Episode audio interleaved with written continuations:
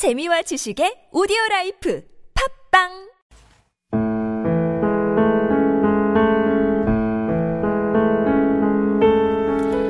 코로나19로 인해 그동안 한 번도 살아보지 않은 삶을 체험하고 있습니다.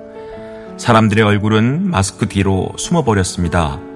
법정에서는 판사도, 검사도, 변호사도, 피고인도, 증인도, 교도관도 마스크를 쓰고 재판을 합니다. 처음에는 불편했는데 마스크를 써버릇 하다 보니 익숙해졌습니다. 이제는 마스크를 쓰고 못할 일이 뭐가 있겠나 싶습니다. 그러나 마스크를 쓰고는 도저히 할 수 없는 일이 있더군요. 식사입니다.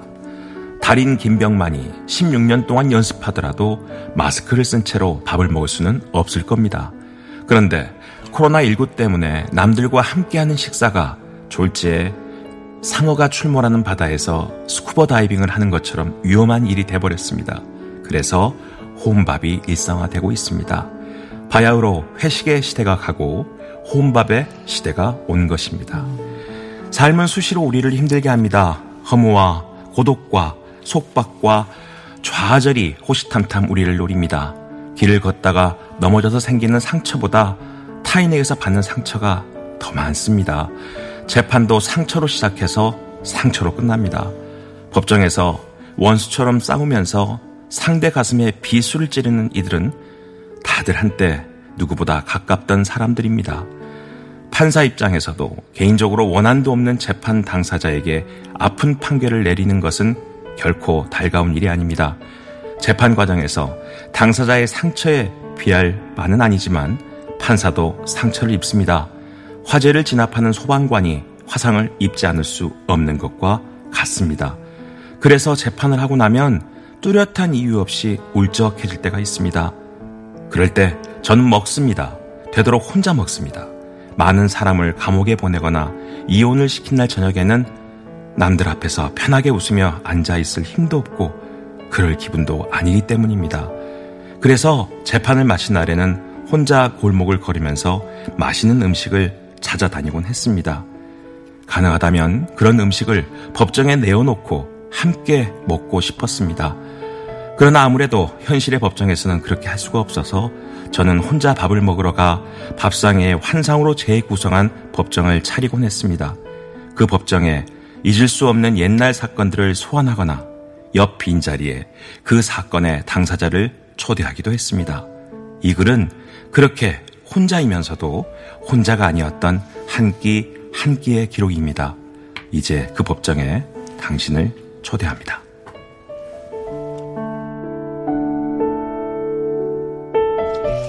혼자이면서도 혼자가 아니었던 한 끼 한 끼의 기록이라고 하셨는데, 아, 저는 그 회식의 시대가 가고 혼밥의 시대가 왔다. 여기 참, 어, 정의를 내린 게, 아, 크게 공감이 가면서 그렇습니다. 아, 진짜 재판도, 그 뭐 당사자들 포함해서 재판장도 그렇고 뭐 다 기분 좋 거기 모든 참여자들이 기분 좋을 재판이란 건 없을 거 아니에요. 맞습니다. 네. 누구는 크게 상처를 받을 거고, 네, 네. 네, 또그 싫은 소리 하는 재판도 관도 또 그럴 거고. 잘못한 사람과 피해를 받은 사람이 명확한 재판은 음. 그렇게 어렵지 않다고 합니다. 그런데 정말 이 판결을 내려야지 저 사람이 행복할까? 이걸 어떻게 해야지 두 사람이 다 행복할까라는 그런 고민에 너무 하루하루를 힘들게 만드는 재판이 있고 네. 또그 심증은 가지만 물증이 없어. 물증이 없는 어. 70대 두 같은 시장에서 장사를 하시는 할아버지 할머니인데 어, 각자 집이 있습니다. 네. 근데 하루는 그 할아버지가 무슨 아주 힘든 일이 있어서 어, 술을 좀 드시고 음. 그 할머니가 하는 가게 오셔서 얘기를 하시다가 할머니를 성추행했다는 거예요. 그리고 나가셨다는 겁니다. 그래서 그 할머니가 고소를 한 겁니다. 아. 예. 근데 할아버지는 그런 적이 없다는 겁니다. 어. 근데 모든 증거는 할머니의 진술밖에 없습니다. 어. 근데 20년 이상 같은 시장에서 장사하셨던 분들이고 다 친한 가족 같은 분들이고 나이도 70대신데 그 두 분이 또 그러니 또 양쪽 가족들은 다 난립니다. 어. 할머니는 이 재판 저 영감 안 보내면 난 죽어버리겠다 그러고 어, 그렇게 또. 그 할아버지는 내가 무죄가 아닌데 죄를 내려면 난 이 자리에 죽어버리겠다 그러고 그런 과정에 판사는 어떻게 해야 되냐. 어. 뭐 이런 고민들이 정말 많겠죠. 예. 그 이야기를 하나하나 음식으로 풀어냅니다. 네. 저도 이번에 알았어요. 판사들 사이에 은어로 깡치라고 불리는 사건이 있대요. 깡치? 예. 네. 쟁점이 너무 복잡하고 다툼이 많아서 기록이 너무너무 두꺼운 사건. 3,000페이지, 4,000페이지 이런 건데요. 네. 근데 그거를 해결하는 걸 떼기라고 그러는데, 떼기. 깡치, 떼기. 이렇게 되는 야, 거죠. 그럼 깡- 깡치 빼기면은 진짜 날아가는 날이네요. 그렇죠. 그런 날 정말 밥을 먹게 된다. 나도 먹겠다, 나도 먹겠어. 자기는 그럴 때 제일 네. 맛있는 게 라면의 김밥이랍니다. 그러면서 라면 이야기를 시작합니다. 예. 자, 라면의 역사가요. 아, 알고 보니까 인스턴트 라면이 1958년 일본의 닛신 식품에서 처음 나왔다고 합니다. 음. 원래 이제 미국의 원조 밀가루 쏟아지면서 중국에서 다시 돌아온 군인들이 그 밀가루로 라면을 튀겼다는 거죠. 그래서 만든 게 일본의 라면이었고 우리나라에서 최초 인스턴트 라면은 1963년 삼양식품의 삼양라면이 나왔고 그거를 시식한 박정희 대통령이 고춧가루와 양념 더 넣어서 맵고 짜게 만들라 이렇게 지시를 하셔서 우리나라 라면 맛있게 됐다.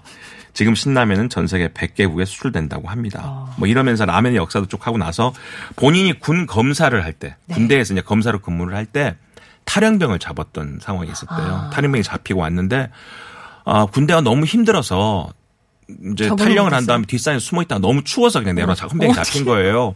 그래서 자기는 그 이제 조서를 꾸며야 되니까 다 마주 앉았는데 처음에 얼굴을 보니까 너무 마음이 아프더래. 불불 떨고 있으니까 어. 군복이 그래서 밥은 먹었습니까? 대답을 안 트래요. 그래서 본인이 옆에다가 버너에다가 음, 라면을 끓여. 라면을 끓였대요. 두 개를 끓였대요. 예. 줬는데 자기는 반도 못 먹었는데 그걸 다 먹어버리더래 배고팠어. 앞에서. 그래서 본인이 한 개를 더 끓여서 자기 거랑 같이 다 줬는데 그걸 또 다 먹더래. 그래서 왜 탈령했냐? 그랬더니 말을 안 트래. 음. 제가 잘못했죠. 잘못했죠. 나중에 이제 군 법정에서 자기를 괴롭힌 사람들이 있었습니다. 라고 얘기를 했대요. 예. 그런데 사람들이 그건 다 끝난 일이어가지고 신경을 안 썼는데 몇 개월 후에 그 탈행병이 자살을 했대요. 정말 알고 보니까 자살한 뒤에 조사해 봤더니 왕따를 시켰다는 거지 선임병들이. 근데 그 너무 고통이 심해서 어 나중에 또 자살한 그 화- 광경을 또 가서 본인이 또 현장 점검을 해야 되니까 조서를 썼다는 거죠. 그러면서 그 이야기를 쑥 하면서 그때 그 라면을 내가 조금 더 여러 번 불러서 먹이지 못했던 게 너무 안타까웠다. 그러면서 또 분식집에 앉아서 라면을 먹으면서 그 앞자리에 그 병사를 네, 앉혀놓는 앉혀놓고. 거예요. 그때 좀 더 내가 줬어야 되는데 미안하다. 이런 이야기를 하시면서 네. 라면 이야기를 하십니다. 제가 어, 방송이기 때문에 조금 말을 낮춰서 했습니다. 네. 아주 진솔한 표현과 그 상황 설명이 어, 제대로 나와 있어서 이분이 판사는 맞는데 참 글을 생각 어, 생동감 있게 쓰신다 이런 생각이 네. 들어서 말씀드렸고요. 돼지갈비 식당을 운영하시던 할머니가 아- 아주머니가 계셨는데 이 아주머니는 평생 동안 어, 돼지갈비 집을 했습니다. 근데 남편은 아주 그 나이에 못지않게 아, 닿지 않게 날씬하고 옷도 잘 입고 향수도 막 냄새가 나는 그런 분이 있는데 바람을 피신 거죠. 바람을 피셨는데 그것도 두 명 따로따로 바람을 피웠는데 그분은 하는 일이 아무것도 없이 돼지갈비집 그 프론트에 앉아서 돈 받는 일만 하셨는데 이 돈을 좀 챙기신 거지. 그래서 바람을 피신 거예요. 네. 그래서 이 부인이 너무너무 힘들어서 더 이상은 이 남자랑 못 살겠다 그러고 이혼 소송을 낸 겁니다. 늙음하게 냈는데 이 남편은 이혼을 당하면 자기는 정말 아무것도 없는 거야. 이제 프론트에서 돈 뺄 수도 없고 그렇죠. 빈털터리. 아, 빈트되니까 도, 도저히 당- 나는 이혼을 못 하겠다. 내가 이혼당할 이유가 없다. 이러면서 되려 변호사랑 머리를 쓴 게 자기 부인이 바람을 폈다. 어머. 라고 역공을 하려고 네. 부인에 대한 출입국 기록과 전화 기록을 요청을 합니다. 네. 그리고 한 달 후에 와서 남편이 뭘 큰 걸 잡았어요. 막 화를 내는 거예요. 우리 부인은 알고 보니 나한테 바람 폈다고 하지만 본인이 더 문제가 많은 사람이다. 바람 폈다. 몇 월 며칠 어, 무슨 무슨 제이라는 남자와 홍콩에 갔다 왔다. 이게 말이 되냐? 전화도 여러 번 했다. 어, 얘기를 합니다. 네. 그때 부인이 재판장에 벌떡 일어나서 아이고 이 못난 인간아 그 제이가 네 사위다 사위. 너가 얼마나 집안일에 관심이 없으면 사위 이름도 모르냐? 명절날 당신이 집에도 안 들어오고 딴 데 가서 놀길래 내가 딸하고 사이 데리고 홍콩 가서 1박 2일 여행 갔다 왔다. 그리고 그 여행 가려고 사이랑 전화 통화 몇 통화 했다. 그 사람을 그 말을 들은 그 남편이 털썩 주저앉으면서 하, 이혼하겠습니다 했다는 거예요. 그래서 그 말을 하고 나서 이혼 결정을 하니까 부인이 그렇게 울더라는 거지. 그 앞에서. 그래서 자기는 그날 저녁 뭘 드셨을까요? 또 돼지갈비집에 가서 돼지갈비집 앞에 앉아 있는 그 부인에게 이야기를 합니다. 왜 우셨어요? 그렇게 힘드셨으면서 앞으로는 좀 좋은 분 만나서 행복하게 사세요. 뭐 이렇게 대화를 하는 겁니다. 그러니까 카페라테님도 남들이 우러러 보는 직업이라 좋을 것만 같았는데 고충이 있으시네요. 판사님의 마음을 정말 알 것 같습니다라면서 이 혼밥 벌써 주문 들어가셨어요. 어떡하지? 예. 이렇게 이제 혼밥 판사에 대한 예고를 전해드리면서 짧게 우리 교수님 내일 이제 수능생들 이제 시험 보잖아요. 네네. 힘내 뭐 어떻게 뭘 마지, 마무리 준비 뭐 내지는 팁이라든지 뭐 힘내라는 응원이라든지 뭐 한마디. 모든 세상 일은 운칠기삼입니다. 아, 이제는 본인의 기운과 운을 믿으십시오. 네. 그리고 공부할 때는요. 세상에서 제일 바보처럼 이것도 알아야 된다, 저것도 알아야 된다라고 공부를 하겠지만 음. 시험은 세상에서 최고의 천재가 된 것처럼 내가 맞히면 다 맞는다라는 아. 마음으로 하십시오. 자신감으로. 어떤 어머니는 아침에 미역국을 끓여주면서 그랬다는 거 아니에요. 야 시험날 미역국 끓이면 떨어진다고 하는데 이 미역국 먹고 붙으면 다 너 운이고 오. 떨어지면 이 엄마 운이다. 걱정하지 말고 자, 편하게 어머니들. 해라. 어머니들. 그렇게 말씀하셨다고 합니다. 예. 오늘 정인의 오르막길 전해드리면서 교수님과도 인사 나누고요. 예, 저도 내일 다시 오겠습니다. 네, 고맙습니다. 감사합니다. 완만했던